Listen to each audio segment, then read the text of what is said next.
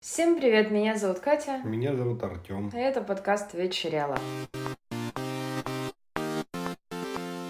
Сегодня у меня третья глава книжки, а, в которой, в принципе, если коротко, можно сказать так.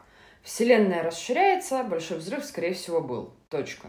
Это, в общем-то, все, о чем было в этой главе, но я сейчас тезисно, я тут поделала себе заметки, расскажу, как ученые пришли к этим выводам, что делали, почему, как. Э, а, я, я даже не буду лишний раз повторять, что все еще не очень понимаю, как они играют в эту игру в допущение, но у них там научный метод, они договорились, как бы типа все серьезно. Ну, если договорились, то считается, конечно. Ну, типа того, да.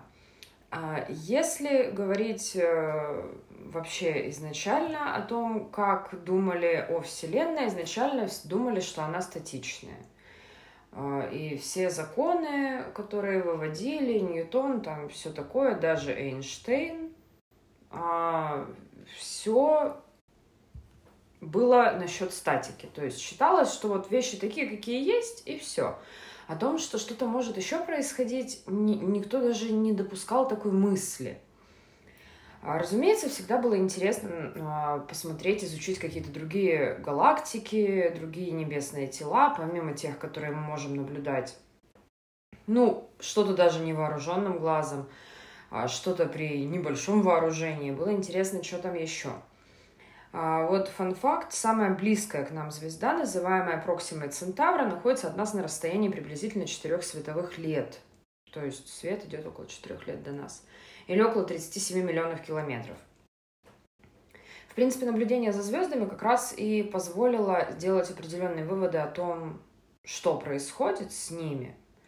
А, потому что, как оказалось, да, они движутся, но не так, как если бы у них просто были жесткие орбиты вокруг какого-то вот центра, да, просто вот крутятся, крутятся и крутятся. Mm-hmm.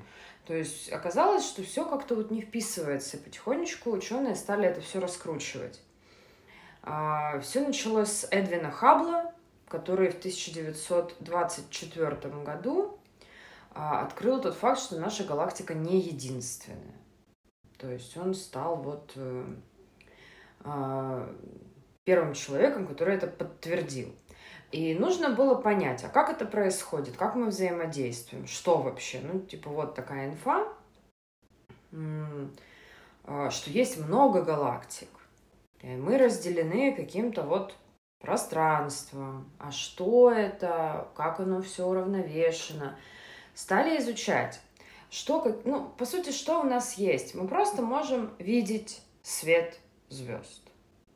Надо. По большому счету, мы больше никак с ними не взаимодействуем. Они слишком далеко, чтобы мы могли что-то замерить там. Ну, может быть, как-то математически, но, в принципе, вот просто то, что мы их можем наблюдать в телескоп, это, ну, основное, что есть. А, и, соответственно, что-то, какие-то выводы делать мы можем только на основании этого. У нас есть расстояние, которое мы пытаемся посчитать, что тоже там ну, не интуитивная история совсем. И светимость, яркость звезды. То есть мы уже, ну, там, делаем выводы. Там уже можно... А яркость это что значит? Видимая яркость звезды ну, они же есть более тусклые, менее тусклые. А, ну это просто вот она такая есть, это не ну, влияет я... на время там. Нет, почему? Это влияет, на это влияет а, класс звезды, потому что они же разного возраста, угу. разной светимости и так далее. Ее масса и расстояние, то есть все влияет. И вот, ладно, вот они учатся по таким штукам как раз-таки определять э, другие характеристики небесного объекта. Хаббл потихонечку, вот, используя светимость, рассчитал расстояние до нескольких ближайших галактик, и, в принципе, оно там, ну, корректировалось, ну, в общем-то, приблизительно точно. Учитывая, что это такие огромные цифры, там, знаешь, типа, туда-сюда немножко особо роли не играет. Ну, в принципе, что вот, он начал вообще это крутить-вертеть. А, и он же тогда заодно уже посчитал, а, как, ну, как должна выглядеть наша галактика. Сейчас есть же модели, ну, все знают, да, вот эта спир спиралевидная такая история, да, закрученная угу. вокруг центра. Она имеет около 100 тысяч световых лет в поперечнике, медленно вращается, а звезды в ее спиральных рукавах каждые несколько сотен миллионов лет делают примерно один оборот вокруг ее центра. Ну, то есть это такие огромные масштабы, что нам, в общем-то, это все не важно. Будем честны. Не, ну хорошо, вот посчитали. А, про типы звезд мы тоже можем а, что-то думать только исходя из того света, который мы регистрируем от звезды. Ну, наверное, все знают про спектры, интерференцию, что мы про многие элементы в мире можем судить по спектру, который от них исходит. Мы так можем понять, э, какой минеральный состав у звезды. Но это, мне кажется, все хоть что-то ну, дослышали. Слышал, да, то есть я это. Не вникал, но... Ну, понятно, понятно. Ну, в общем и целом, вот. Так мы можем судить, что это за звезда, какой у нее тип, химический состав – я полагаю, что если там какие-то звезды находятся близко друг к другу, у них может быть какой-то более похожий химический состав, потому что они, например, были когда-то частью какого-то большого небесного тела, или там что-то случилось, или, или на... Нет, это же звезды, а не астероиды и всякие такие штуки. То есть, возможно, просто что-то там плавало, а потом спрессовалось в звезду. Ну, да. ну в одной области да. Вселенной. Ну вот как бы окей. А, спектры. Вот у нас есть спектры. То есть не просто свет, а, ну, поконкретнее спектр. Мы стали изучать еще в начале 20 века а, свет, спектры тех небесных тел, которые в нашей галактике, то есть которые поближе, подоступнее, про них нам все-таки известно чуть-чуть побольше за счет меньшего расстояния. А, оказалось, что в принципе в нашей галактике спектры примерно такие же, как во всей Вселенной, ну, там плюс-минус, то есть, ну, мы, мы же пытаемся понять, есть ли разница здесь, там, может быть разительная. Оказывается, что в принципе все достаточно однородное. Но а, близкие к нам небесные тела дают спектр, а, ну, эти наборы цветов спектра, а, так, такие же, как и у далеких звезд, но они сдвинуты одинаково на одну и ту же величину к красному концу спектра. И тут мы приходим к эффекту Доплера. Вспоминаем Шелдона. А потому что, когда э, объект, испускающий свет, движется от нас или к нам, каждая, каждый следующий гребень световой волны смещается ну, потому что он же движется, и либо быстрее доходит этот свет, либо медленнее. И а, вот эти вот спектры красный и фиолетовый. Красный это... Господи, вспомнить бы. Красный. Это, по-моему, самые низкие частоты, да. А самые высокие частоты фиолетовые. Соответственно, спектры удаляющихся звезд, которые от нас улетают, будут смещены к красному концу. Это называется красное смещение. А спектры приближающихся должны испытывать фиолетовое смещение. Себе. Но они должны, но как можно догадаться по формулировке, мы такого не наблюдаем, потому что все, что мы наблюдаем, от нас удаляется. Они бегут от нас. Да. А ну с точки зрения них мы бежим. Ну, то есть это в какую точку ну, не посмотри, оно все будет абсолютно симметрично. Ну, также про вот эти вот гравитационные штуки мы говорили. Чем дальше звезда, тем быстрее она удаляется. И вот, вот это вот породило начало нового представления о Вселенной как о чем-то нестатичном. Тоже были разные предположения, как это все работает, это временно, или может оно как-то туда-сюда, что, как вообще. Но это же потом уже пришли к большому взрыву. Сначала просто поняли, что все шевелится, стало некомфортно. Ну, мне в принципе некомфортно, когда я долго думаю о космосе. Как-то это... Верните меня к кастрюлям. Как-то это слишком великий масштаб ну, для моего тоже космические кастрюли. Ну, у меня обычные.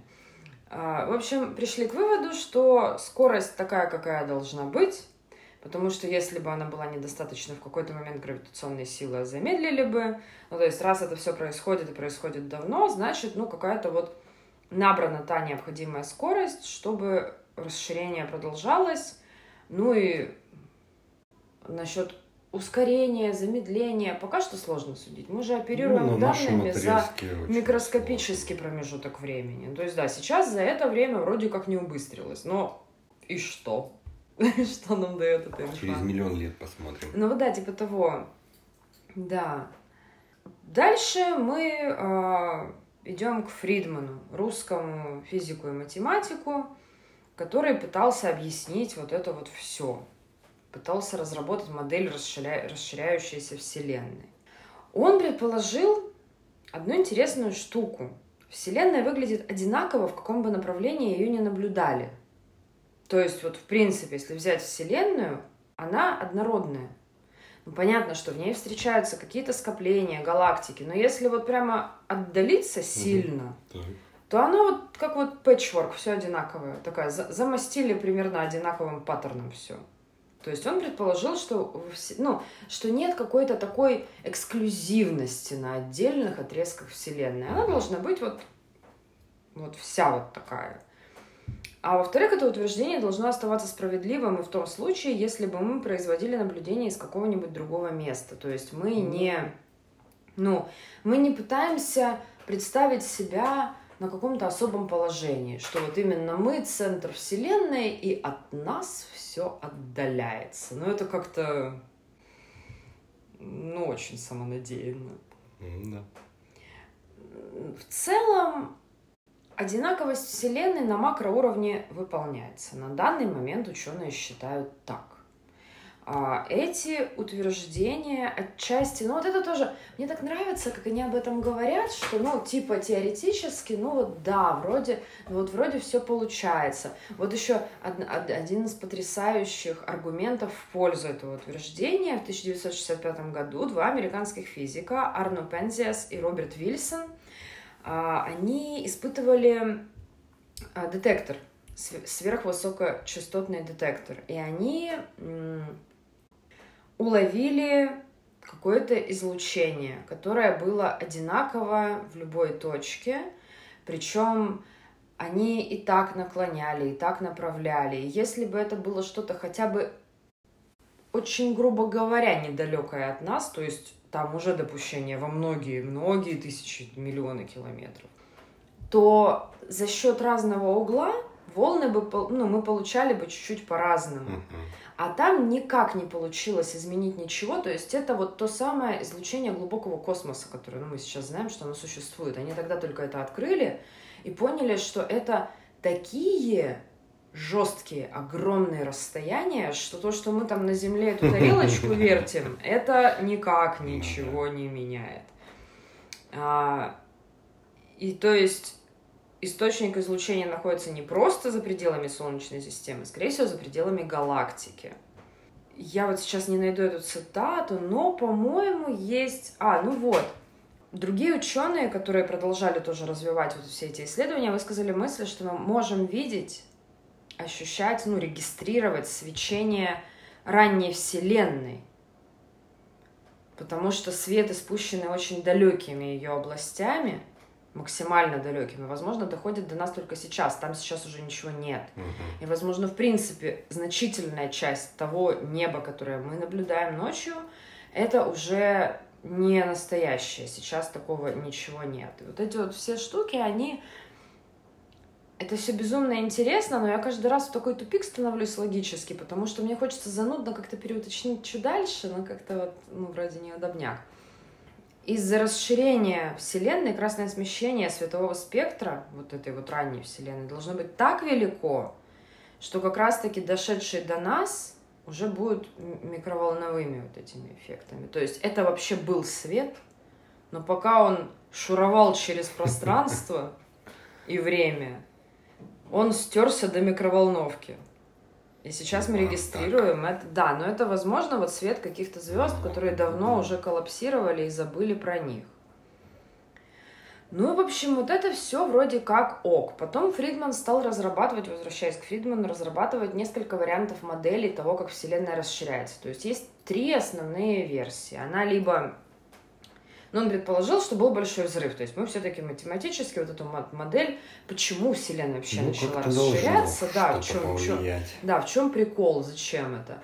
То есть мы все-таки пришли к тому, что сначала ничего не было, была какая-то вот та, та самая точка нулевая, случился большой взрыв, мы вот это вот начинаем разлетаться в разные стороны. Соответственно, есть три варианта. Мы либо разлетаемся, доходим до какого-то пикового состояния, а потом начинаем обратно коллапсировать друг к другу. То есть такой вот маятник. И в конце концов снова все обратно схлопнется. Это один из вариантов. А другой вариант, что был большой взрыв, мы начали отдаляться, и мы набрали сразу такую большую скорость, что это будет продолжаться бесконечно долго. То есть там есть вот такая тема, что это именно должно быть на большой скорости. А, а третий вариант, что мы начали вот это движение, набрали какую-то скорость, а потом эта скорость начинает бесконечно пытаться прийти к нулю, но никогда не приходит. То есть это вот такой типа тонкий баланс, что вот, вот чуть-чуть мы все-таки преодолеваем гравитационное противодействие угу. и продолжаем. Но все равно больше нуля, но как бы очень близко к нулю. Ну, типа, да, мы вот остаемся на какой-то скорости, и это ускорение, оно сохраняется, но вот едва-едва. Угу. Ну, это вот три варианта, как все может развиваться. Опять же, в данном случае это не для чего, а просто продолжая разговор на тему, как говорится. И вот сейчас ученые, в принципе, они все согласны с Фридманом, как вот с, те, с теоретиком, пытаются думать, какая из этих моделей лучше всего подходит для нашей Вселенной.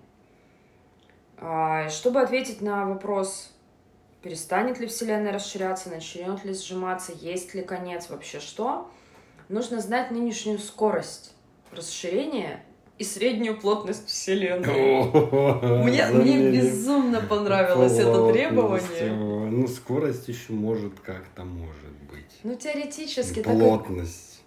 Ну да, прикинь там. Вселенной. Да-да-да.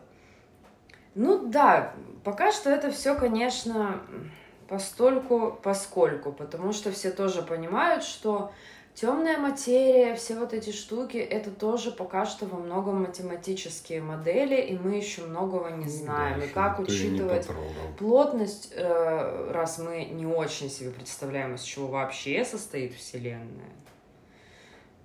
Ну, то есть пока что здесь как бы мы ну, не можем никуда двигаться, ну, да. либо надо какое-то совершенно другое уравнение, где требуются другие переменные. Ну, пока вот ну, мы здесь. Похоже, что да, это какие-то земные вот эти вычисления. Ну, да, да, да, как на уроках физики в задачках про движущиеся ну, да. объекты, да.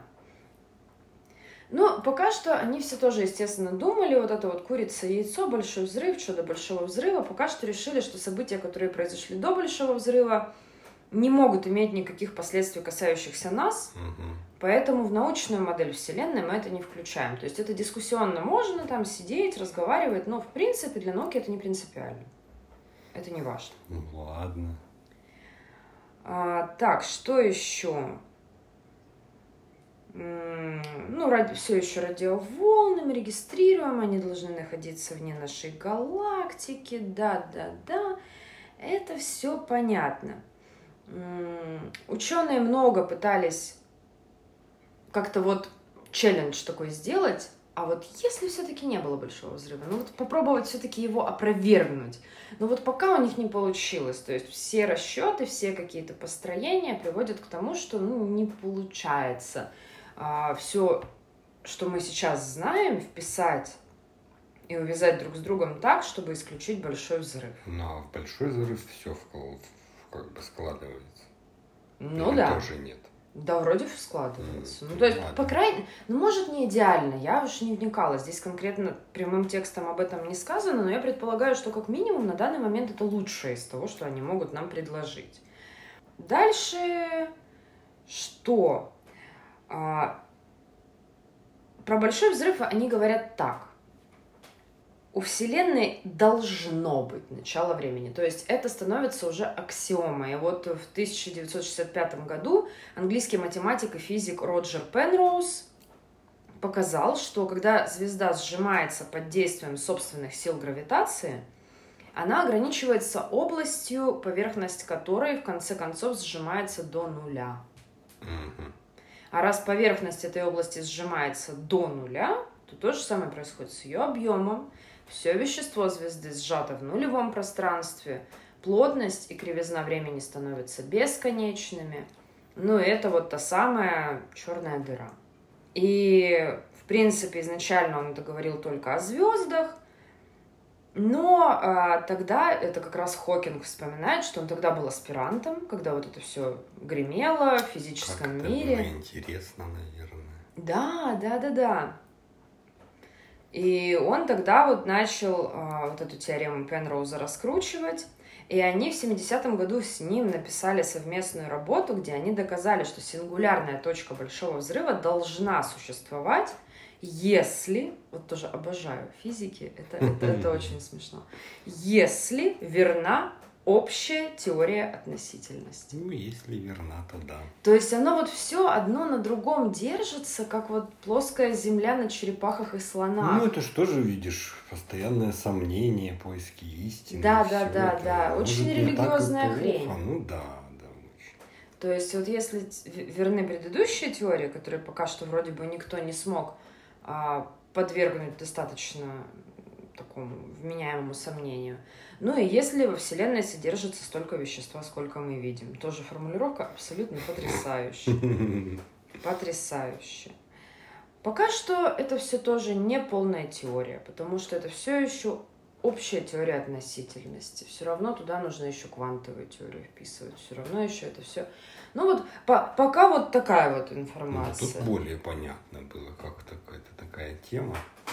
Ну, потому что он взял достаточно узко. В следующей главе у нас будет принцип неопределенности. Помнишь, вот эта квантовая запутанность да, да, да. и вся вот эта вот история. Понятно. Ну, вот как бы у меня на данный момент все. А, я не знаю, опять же, как это все подытоживать, потому что вроде как я должна сказать, ну теперь у меня там что-то складывается. Что у меня складывается? Ну, читаем дальше, нормально. Моя тема сегодня тоже частично связана с космосом. Но начнем с самого начала. Давным-давно, еще на стадии становления человеческой цивилизации, в древнешумерские времена, к нам прилетели космические корабли с рептилоидами. Mm. Они посмотрели, им понравилось, они увидели людей, тоже люди понравились. И решили, что нужно как-то взять шефство, так сказать. И с тех самых пор они начали внедряться в человечество и создали первую тайную организацию Вавилонское братство. Параллельно с этим на северном полюсе Сатурна э, был построен огромный треугольный излучатель. И Что? кольца Сатурна тоже являются излучателем, лучи которого направлены через Луну на Землю и людей. И с тех самых пор рептилоидная цивилизация управляет нами с помощью этих излучателей. А эти самые 5G антенны это туда Да, же? конечно. И ковид тоже. Так что? А ковид-то что? Ну, мы дойдем еще, может быть, до этого. Ладно. И все политики, все известные люди, все богатые, все красивые, высокие и так далее являются рептилоидами. Мы, если что, низкорослые очень уродливые. А тут будет еще о том, как распознать рептилоида. Но мы не они. Мы подумаем над этим позже. Ладно. Вот такая есть теория угу. интересная. Она очень сильно популярна в США.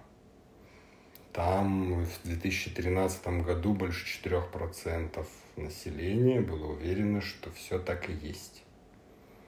Ну, в чем суть? Да, все правители на протяжении всей истории человечества, это подселенцы рептилоиды, которые мимикрируют под человека, все эти тайные общества, которые были масоны, там вот эти все братства, это все. А зачем им это? Ну то, что они изначально посмотрели такие, окей, поиграемся, а сейчас-то зачем? Ну, Просто все ну, еще да. играются. Да, но они хотят править. Это же мы так смотрим, что о, сколько уже времени прошло. А если брать в космическом масштабе, бесконечно долго можно этим заниматься. Ладно. Более, если не рептилоиды, ну точно неизвестно, сколько они живут. Это все еще те самые рептилоиды, которые тогда прилетели, или а, это уже потомство. Потомки. Ну, точно история не знает об этом. Сатурн, Луна управляем человеками.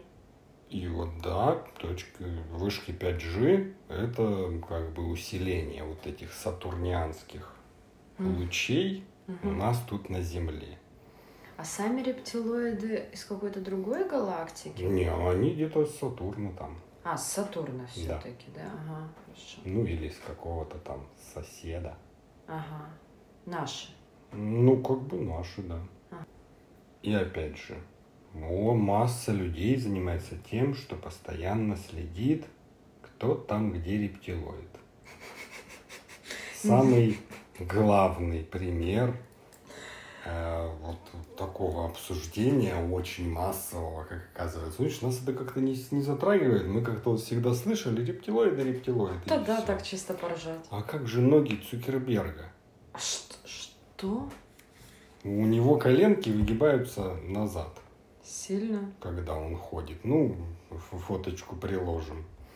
Э, это было одно из первых, как бы, таких звоночков что он где-то гулял, его сфоткали, а у него там коленки, ну, ты знаешь эту тему, когда там каких-то маленьких девочек или не очень развитых физических мальчиков, когда они полностью выгибают ноги, у них там коленки могут касаться, при том, что другие части ног нет. То есть признак рептилоидности, оказывается. Mm. Плюс он рыжий. Ну. Он богач. Ну, неприятный, конечно. И очень сильно многим чем управляет. И на одной из конференций его прямо спросили, вы рептилоид? А он ушел от ответа? Он сказал, на этот вопрос я отвечу нет. И после паузы добавил, я не ящер. И вот как? Думаешь, это, это нормальный ответ? И они у себя там в США постоянно всех опрашивают, кто рептилоид, кто нет. В Новой Зеландии, например, был политик, которому тоже предъявляли, что он рептилоид. Ты вот рептилоид. Он объяснил, что недавно в связи со всеми этими вопросами он сходил к человеческому врачу и сходил к ветеринару. И оба врача сказали, что он не ящер. Понимаешь, доказано. Ну, Блин, тут, если... Может, нам тоже справку надо получить? Если верить этим врачам, они что же могли быть рептилоидами? Да-да, бумажку вот. подделать. Ну, просто Сложно вот так ли? Вот и все. И все это... Вот, ну вот, я очень давно слышал эту тему про рептилоидов. Это прям... Мне казалось, это было всегда. А как выяснилось, ноги растут от э, английского писателя, бывшего футболиста Дэвида Айка, который в 1999 году написал книгу «Самый большой секрет», которой он поделился своим видением. То есть это прям очень молодая теория заговора. Ну да. Хотя казалось бы, что это мне, ну, мне казалось, что это было очень давно, потому что ну, все об этом говорят. Постоянно вот это вот Цукербергу вопросы задают на каких-то стендапах там всех обсуждает, кто ящер, кто не ящер. Постоянное наблюдение за телевизором, как телевизионные гличи могут менять лица или там, знаешь, как там... Ну да, да.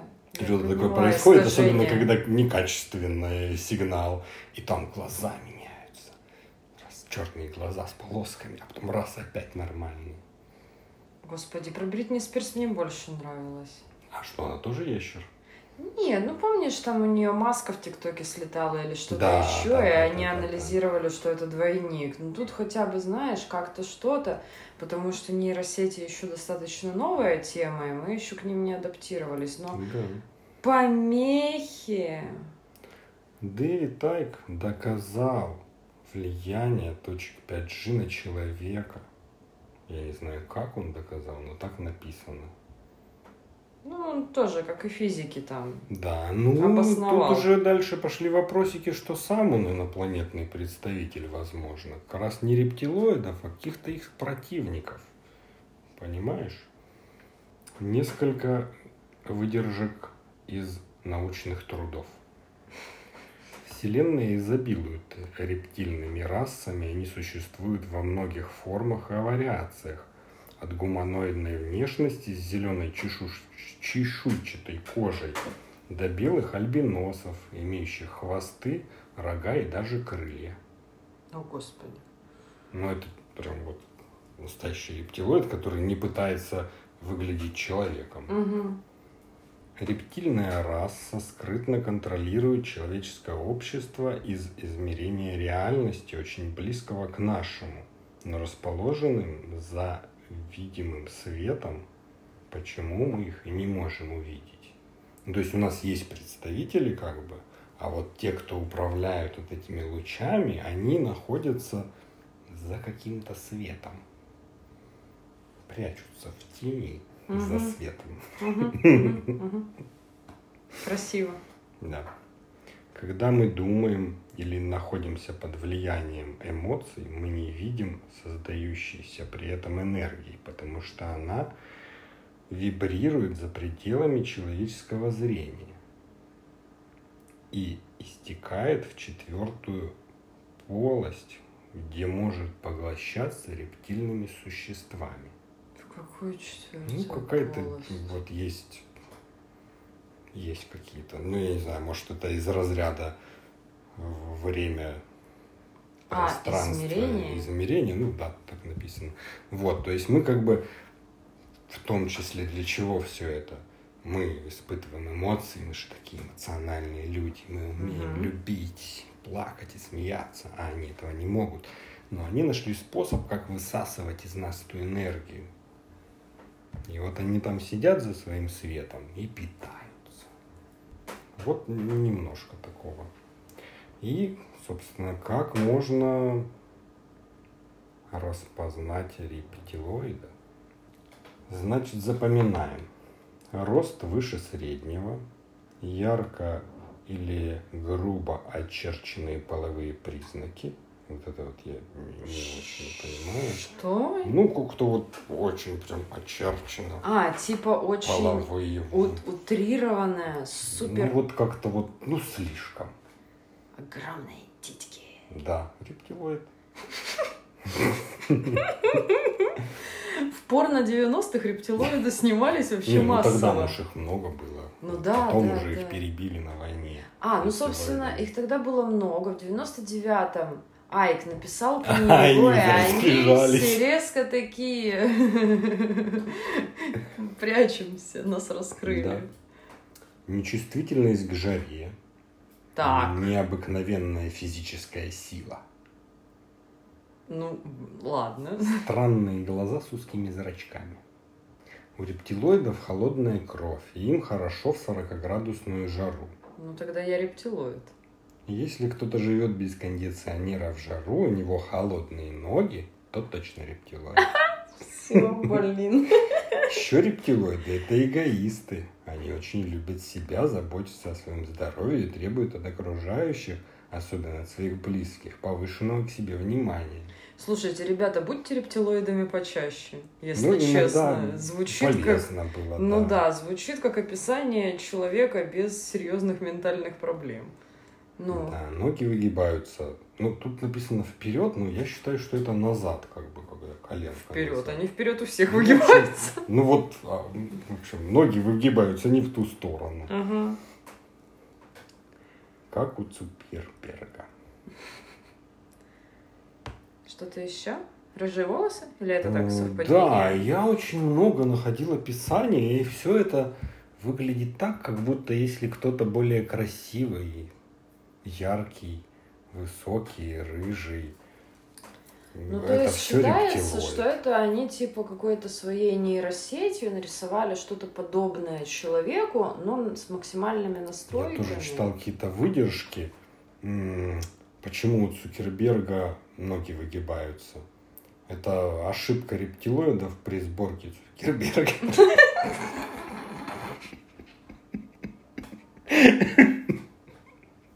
Ну, то есть они как бы делают вот Цукербергов. Ну, иногда не брешь. Таким образом, ну, иногда не получается. Ну, переделать тоже Рептилический фактор. не получается, да. То есть, как бы есть вот и это. Ну, этот человек Айка, он написал уже 20 книг. То естественно. И там чего только нету. И наверняка, если изучить, там прям можно сильно разобраться. Где они там сидят, как они там смотрят, что там как. Но, как бы вот основная изначальная теория, что это просто вот как где это было, в «Докторе Кто». Мгм. Рептилоид, Да, когда да, она да. ж могла менять, по-моему, или она это не там было. Она не могла там в фильме, эта женщина, менять на кожу обычную свои рептильные Не. чешуйки, это была другая. Ну, в общем, как будто такая... И, и нормальная кожа появилась. Обратно... Это в людях Икс было синяя баба. Вот она, точно. Вот, это рептилоид. Сила, опять же, необычная. Ну. Сила X. Да-да-да. Вот. Любой красивый, умный, кто вот все звезды, кто умеет петь. Так, а вопрос на засыпку. Они пытаются их вывести на чистую воду чисто справедливости ради? Ну а что они нас излучают, забирают наши эмоции и вообще влияют на нас? Потому что считается, что эти все излучатели, они прям, ну вот, Вредят. Они заставляют воевать, появляются из этого А. болезни, холокост, нацисты, А. вулканы взрываются. Не, ну тогда Всё да, вот да, это всё, вот а всё. думала- Если бы их не было, мы бы так жили хорошо вообще. Поэтому, ну, рано или поздно надо с ними разобраться. Мгм. Не, ну тогда. Ну, с твоими ногами холодными даже не знаю. Да, победим их, все нормально. Мгм. Не бойся. Да, да. И так как это очень молодая теория, но такая активная, там уже люди чуть ли не судятся и правда требуют справки от политиков. Луиси Кей с- со сцены своего стендапа предъявлял какие-то рептилоидные претензии к советнику президента по каким-то военным вопросам, что ух ты какой рептилоид. М, у нас не так давно Дмитрий Медведев тоже про рептилоидов рассказывал. А он-то президент бывший, он знает многое. А что у Ну, кто-то там, где там в Европе рептилоид. А, ну, блин, ну ладно. Наши в тренде, короче, все в порядке, Да. ладно. И периодически на каких-то выступлениях политиков, особенно западных, американских, у них там вот так как-то случайно прорывается между словом что-то про рептилоидов. Но они не рассказывают все, что знают. Много вопросов, мало ответов. Когда разберемся вон с твоим временем и научимся быстро летать, надо будет смотаться к Сатурну и посмотреть на тарелки их как они там излучают. Да, в принципе, на экскурсию сходить, посмотреть, как живут, что им там не сидится. Да. Может, у них плохо. Ну, это же, в принципе, теория вот этого вот фантастического связи человека с животным, и то, как животные, жи- фантастически похожие на животных существа прячутся под людей. Это началось в 20-е годы, 1920 mm-hmm. была какая-то там первая крупная книжка, потом это пошло-поехало, фантастика развивалась. Практически везде в этих всех фантастиках все они приезжают к нам и начинают тут жить и делать свои делишки, потому что у них там все очень плохо, или у них там планета взорвалась, или у них там ресурсы закончились, еще что-то. С рептилоидами, наверное, то же самое. Да, лучше, чем у нас, конечно, нигде нету. Да, представь, да. Кошмар. Не, ну грех жаловаться, речка, там деревья, красиво, но как-то, блин, все это стрёмно. Ладно, Ну, у нас, мне кажется, нет такого, чтобы прям сильно в это верили. Ну, потому что у нас северная страна, у нас какая тут 40-градусная жара, так у нас тут в Краснодаре. Трудно проверить. Да не то, что, ну им тут не будет нравиться, что тут. По, основной части России не так много света, где они будут лежать на солнышке и греться. Вот, поэтому пока что так. А там 5G поставят, посмотрим, что будет. Ну, они же могут, э, вот именно, они же могут как-то облучать и что-то забирать даже из тех мест, где им живется некомфортно. То есть не жить там, но пользоваться человеческим ресурсом. Ну, это да, это да. Но представители там где-то должны быть. Кто что должен ходить, руководить. Ну да, какой-то не- нетворкинг Да, должен Да. быть рептилоидный. такие новости. Ну да, чуть-чуть больше мы часть изучили, а то шутим, шутим периодически. Ну, попадаются же мемы про рептилоидов. Вот теперь мы знаем про сборку коленей Цукерберга. О, да, фотография обязательно должна быть. Ну, ты скинешь Да. мне? Да, заглядывайте в телеграм-канал, если кто не... Спасибо за ликбез. В следующем выпуске мы рассмотрим еще какую-нибудь теорию заговора, потому что их, слава богу, достаточно. Пока хватает. Но судя по тому, что вот только совсем недавно, в 99-м, такая большая родилась, можем ждать еще новых. Да сейчас все заняты, мне кажется. Ну, хотя какой-нибудь энтузиаст, кто знает. Будем надеяться, если у вас есть теория заговора, пожалуйста, делитесь ими. Возможно, вы сами изобрели какую-то. Это ваш личный взгляд на. Так они же заговорщики, что они тебе расскажут, что они сами придумали теорию заговора? Они же не поделятся. Так не заговор, а теорию о заговоре. Теорию разоблачения заговора. Ну, теорию о том, что существует какая-то штука, о которой никто не догадывается. Возможно, наших уважаемых слушателей есть какая-то своя уникальная точка зрения. Мне вообще было бы интересно. Я потому что пока что еще как-то не... Знаешь, бытовуха, бытовуха, что ты занимаешься своими делами, решаешь вопросики, а вот сесть и подумать о судьбах мира как-то Ну, руки конечно, не что доходят. то там физика, какое-то время, свет, что-то там вселенная. Слишком много, надо уже смотреть. Ящеры, рептилоиды, люди-волки. Варианты есть. Да, в следующем выпуске про ликантропию будем. А это что? О болезни оборотней. А, да, можно. Ладно, посмотрим.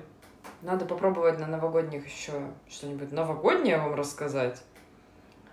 А, Благо впереди наконец-то просвет, отдых, можно будет чуть больше внимания уделить подкасту по возможности. Ну, это я выражаю надежду, но ничего не обещаю. А, Так или иначе, с вами были Катя. И Артем. Всем пока! Пока.